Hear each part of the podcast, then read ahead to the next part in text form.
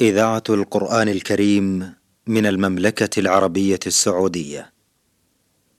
دروس في العقيدة الإسلامية. برنامج من إعداد فضيلة الدكتور صالح بن عبد الرحمن الأطرم. تقديم فهد بن عبد العزيز السنيدي. تنفيذ خالد بن محمد الزيد. بسم الله الرحمن الرحيم الحمد لله رب العالمين والصلاة والسلام على أشرف الأنبياء والمرسلين نبينا محمد وعلى آله وصحبه أجمعين أيها المستمعون الكرام السلام عليكم ورحمة الله تعالى وبركاته وأهلا ومرحبا بكم إلى هذا اللقاء الطيب في برنامج دروس في العقيدة الإسلامية في مطلع هذا اللقاء نرحب بالشيخ صالح بن عبد الرحمن الأطرم عضو هيئة كبار العلماء. فأهلا ومرحبا بكم شيخ صالح. حياكم الله ووفق الله الجميع لما يحبه ويرضاه حياكم الله. شيخ صالح في الحلقة الماضية تعرضنا إلى قضية مهمة ابتدأناها بتعريف المراد بالعقيدة. نود في هذه الحلقة إكمال تعريف العقيدة أو تذكير الإخوة المستمعين بأهم ما تطرقنا إليه حول تعريف العقيدة ثم الحديث عن هذه القضية وهل لها صلة بالأعمال والأقوال. بسم الله الرحمن الرحيم. الحمد لله رب العالمين وصلى الله وسلم على نبينا محمد وعلى آله وصحبه أجمعين.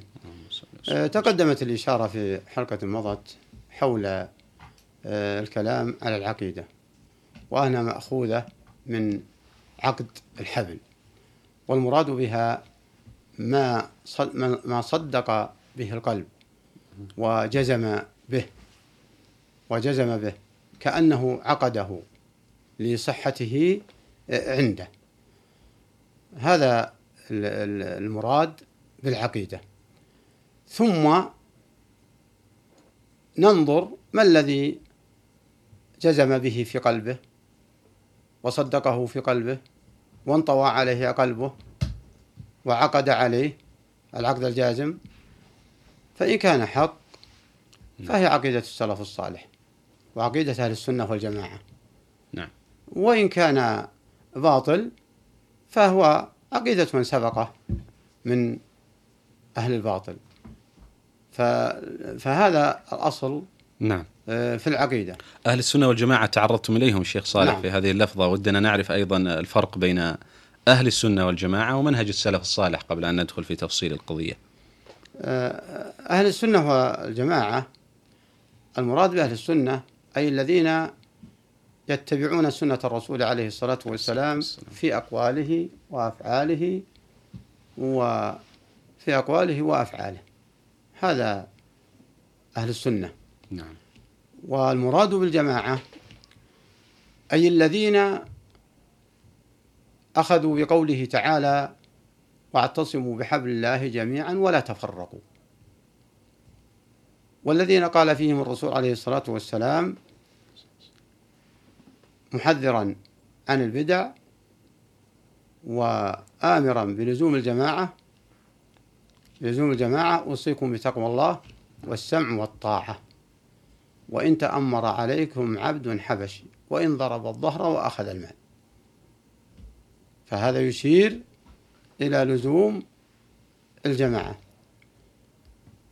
وحذر عليه الصلاة والسلام من البدع لأنها هي التي تفرق. فكل من ابتدع بدعة ثم أخذ يناضل عنها فقد نزع يده عن الجماعة. وأكثر ما اشتهر وصف الجماعة بالسمع والطاعة لولي أمر المسلمين لولي أمر المجتمع المسلم. فهذا هو المراد بالجماعة. لأنه إذا نازعه فقد خرج من الجماعة. وقد أمر الله كما سمعنا في الآية في الاعتصام بحبل الله جميعا ونهانا عن التفرق. وقد جاءت السنة المتضافرة الكثيرة في لزوم الجماعة في لزوم الجماعة. وسيأتي إن شاء الله لهذا بحث لأن عقيدة السلف الصالح في هذا واضحة وموجودة مستنبطة من الكتاب والسنة ومن أشهر عبارات العلماء قول الطحاوي رحمه الله في عقيدته ونرى الجماعة حقا وصوابا والفرقة زيغا وعذابا من أين أخذوا هذا؟ من قوله تعالى ولا تنازعوا أطيعوا الله وأطيعوا رسوله ولا تنازعوا فتفشلوا وتذهب ريحكم واصبروا إن الله مع الصابرين. وقوله يا أيها الذين إذا لقيتم فئة فاثبتوا. فهذا فائدة لفظة الجماعة. فلفظة الجماعة مقرونة بالسنة ليست بالأمر السهل بل على كل صاحب سنة أن يتأمل ذلك. وأنه إذا حل في قلبه حب التفرق وحب فرح ما يقع في المجتمع المسلم فليراجع نفسه. عن هذا المبدأ الخطير. هذا المبدأ الخطير. وقوله تعالى يا أيها الذين أطيعوا الله وأطيعوا الرسول وأولي الأمر منكم. فإن تنازعتم في شيء فردوه إلى الله والرسول. إن كنتم تؤمنون بالله واليوم الآخر. فالمراد بأولي الأمر الذي والله الله أمر المجتمع. كل مجتمع تبع ولي أمره. وقوله فإن تنازعتم في شيء فردوه إلى الله والرسول معلوم. إلى الله والرسول يعني إلى الذي هذا في حياة الرسول. وبعد مماته يرد إلى من علم بسنته. من العلماء. وليس المراد الرد لغوغاء الناس أو لعامة الناس نعم. لعامة الناس فهذا معنى الجماعة نعم. وأكثر خطر في هذه النقطة هما هم الذين يدخلون من باب الأمر بالمعروف والنهي عن المنكر فلا يدرسونه ولا يقدرون قدره ولا يعرفون شروطه التي ربما يأتي لها إن شاء الله بحث نعم. في أمر آخر لكن أهم ما أريد أن أنبه عليه وأؤكده كما أريد من أي إنسان عارف هذه النقطة أن ننبه عليها أن الأمر بالمعروف والنهي عن المنكر ليس لكل فرد إلا بما يعرفه حسب حاله وحسب من يخاطب وحسب حالة المأمور به أو المنهي عنه.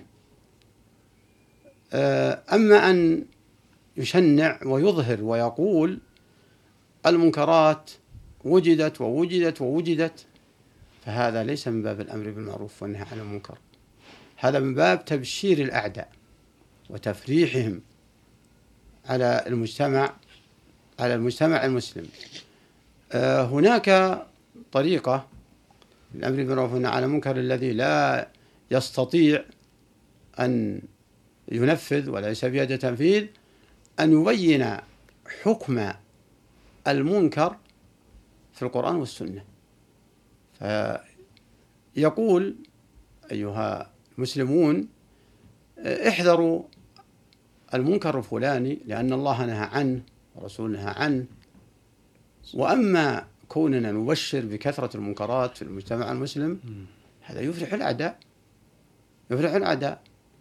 و و وتفريق هذا الشاهد وتفريق للجماعة وتجرية الجهال على المنازعة. ف فلنتأمل هذه الكلمة من المخلدة نعم. من أول من القرون آه، المفضلة. أهل السنة والجماعة. فالمراد عودا على بدء المراد بأهل السنة المتبعين لسنة الرسول عليه الصلاة والسلام وهم نفسهم آه، الموصوفون بالسلف الصالح. وهم نفسهم الموصوفون بالسلف الصالح. والمراد نعم. بالجماعة هو أمر مهم.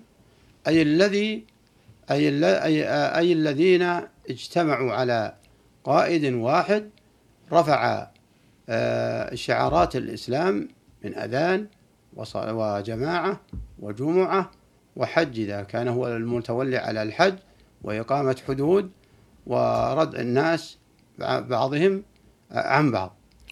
هذا هذا لهم الجماعة. فمن اجتمع على آه، اجتمعوا جميعا على قائد واحد في مكان واحد آه، مقيمين لشعائر الإسلام فهم الجماعة. فعليك آه، بهم. وحينما لا تستطيع حينما تعيش في مجتمع نسأل الله السلامة. متمزق متقطع لا لا شعيرة إسلام عندهم فعليك بخاصة نفسك كما سيأتي إن شاء الله تعالى وكما هو واضح في في الأحاديث. الشيخ صالح أيضا نعم. في حديثنا عن العقيدة الإسلامية. نعم. بعد تعريفكم لمفهوم العقيدة. نعم. آه نلاحظ أن كثيرا من الناس مع الأسف الشديد يعتقد أن العقيدة المقصود بها هو الاعتقاد في القلب. مجرد قوله لا إله إلا الله يكفيه عن العمل. وربما يستدلون أيضا بالحديث المعروف من قال لا إله إلا الله خالصا من قلبه دخل الجنة. هل للعقيدة صلة بالأعمال والأقوال شيخ صالح؟ العقيدة كل ما تقدم من الحلقات وما سيأتي كله يدور على هذه النقطة. نعم. آه، العقيدة لا يبينها إلا الأقوال والأعمال ولا يصح أن نفرق بين الأقوال والأعمال. فهذا مذهب أهل السنة والجماعة آه، حسب النصوص الواردة في الكتاب والسنة. ومن أخذ بهذا الحديث الذي أشرت إليه نعم. آه، فهذا من نوع الفرق التي أشار إليها الرسول عليه الصلاة والسلام. ومن نوع الابتداع الذي حضر عنه السلف الصالح. وهؤلاء يسمون يوصفون بأوصاف آه، غير أهل السنة والجماعة. نعم. لأن من قال لا إله إلا الله يبتغي بذلك وجه الله دخل الجنة هذا يضم له النصوص الأخرى. الدالة على الأعمال.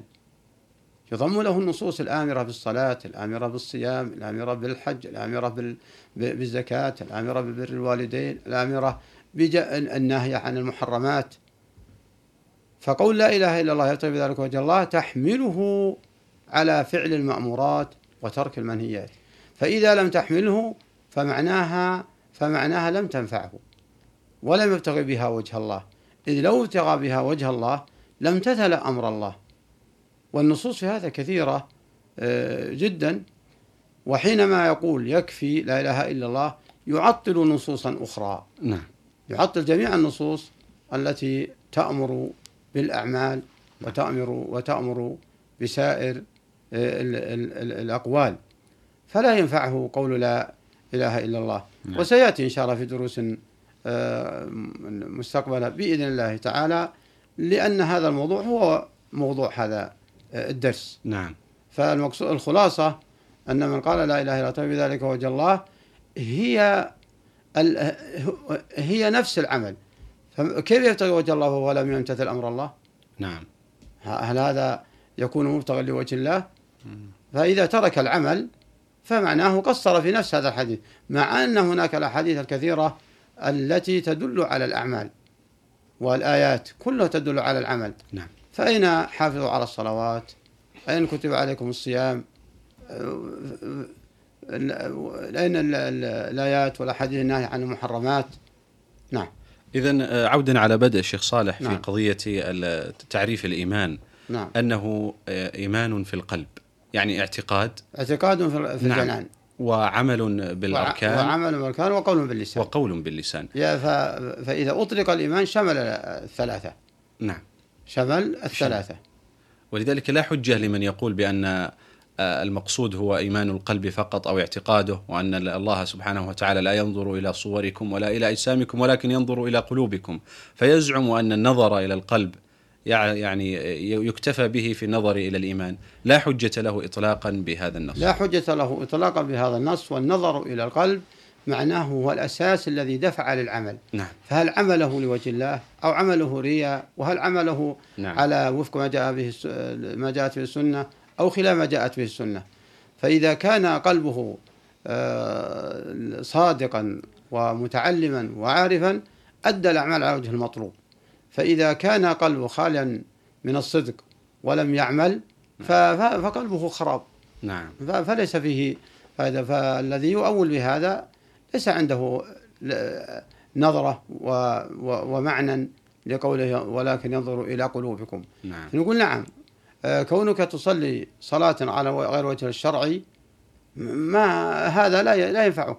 نعم. ونظر إلى قلبك فوجد قلبك ما أتقن الصلاة. نعم. وهكذا لو صام صيام غير شرعي وهكذا لو عق والديه وإذا بر والديه فينظر إلى قلبه هل هو امتثالا لأمر الله أو خوفا أن يطالبوه؟ فإذا كان خوفا أن يطالبوه فقد أدى ما عليه في الدنيا لكن لكن صدق القلب له في الآخرة قد فقده. نعم. وإن أدى وإن منعه فهذا خرب منع ما عليه لوالديه أو لسائر المخلوقين فهو خرب ظاهره وباطنه. نعم. فنتأمل هذه الكلمات التي قد تنطلي على آه، ألسنة آه، بعض الجهال. نعم. ونرجو أنهم قلة في مجتمعنا في في مجتمع المسلمين إن شاء الله تعالى. نرجو ذلك. شيخ صالح في الختام أتوجه لكم بالشكر الجزيل بعد شكر الله تعالى على تفضلكم بهذا الإيضاح الطيب المبارك وأتمنى أن يتجدد اللقاء في حلقة قادمة بإذن الله وأنتم على خير. أيها المستمعون الكرام في الختام نتوجه بالشكر الجزيل للشيخ صالح بن عبد الرحمن الأطرم عضو هيئة كبار العلماء على هذا الإيضاح الطيب. شكرا لكم على حسن استماعكم. شكرا للزميل خالد منور خميس من الإذاعة الخارجية حتى نلقاكم في حلقة قادمة. نستودعكم الله. والسلام عليكم ورحمة الله تعالى وبركاته. دروس في العقيدة الإسلامية. برنامج من إعداد فضيلة الدكتور صالح بن عبد الرحمن الأطرم تقديم فهد بن عبد العزيز السنيدي تنفيذ خالد بن محمد الزيد.